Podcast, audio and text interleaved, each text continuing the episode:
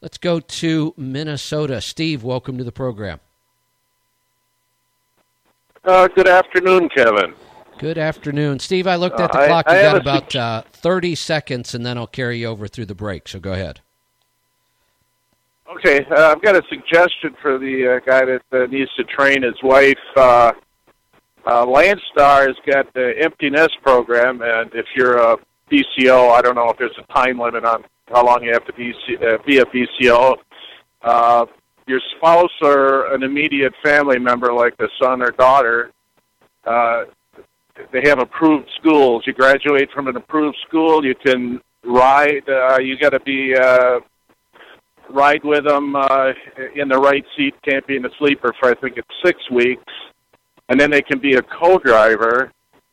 And I think once they do that for a year, they can go on on their own. So Excellent. not that he's looking for his wife to go on on his own, but uh, for a, for a uh, son or daughter, that would work. Yeah, no, that's a that's a great idea. Uh, we need more programs like that. So I'm glad to hear uh, Landstar has one. So great possibility. I'm going to put you back on hold. I've got to get to a break.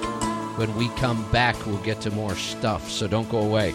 You're on the Road Dog Sirius XM 146. Kevin Rutherford.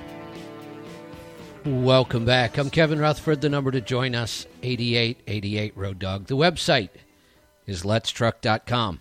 We're going to go back to the phones. I was talking with Steve in Minnesota. Steve, go ahead.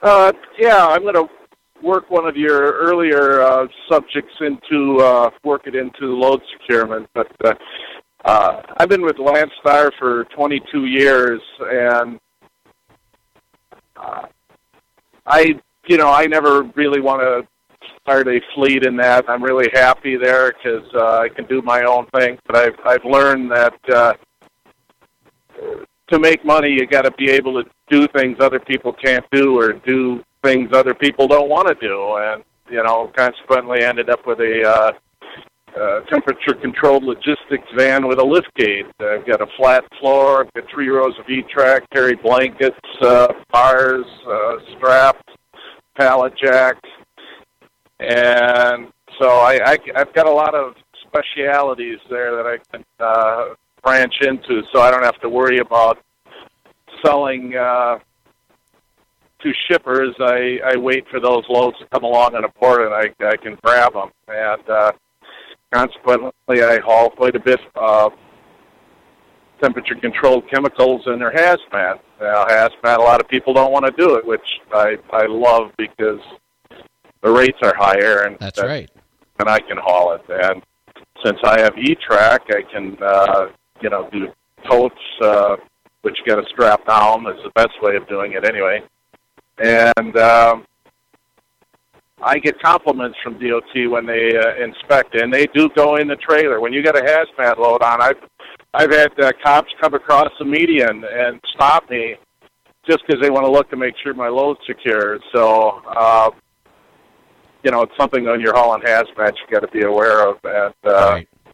it, it's an important thing. So, uh, yeah. otherwise, no, they almost never look.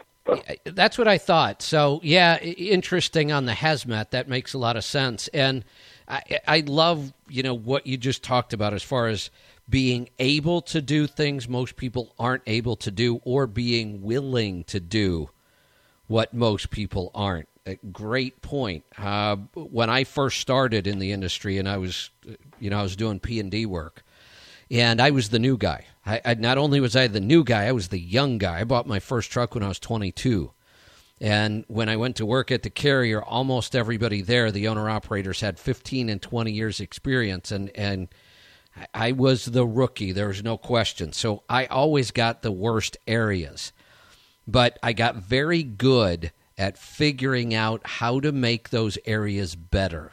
And there were times where I had had worked to make an area so good that one of the other contractors or several of the other contractors would want to take over my area, and it was the area that nobody wanted uh, prior to that. Fortunately, um, the company said, "No way." Nobody wanted it before. He took it. He built it up to what it is. He gets to keep it. I did that more than once uh, with different areas by being willing to do what other people either couldn't do or wouldn't do. Most of the time, it was just that they wouldn't.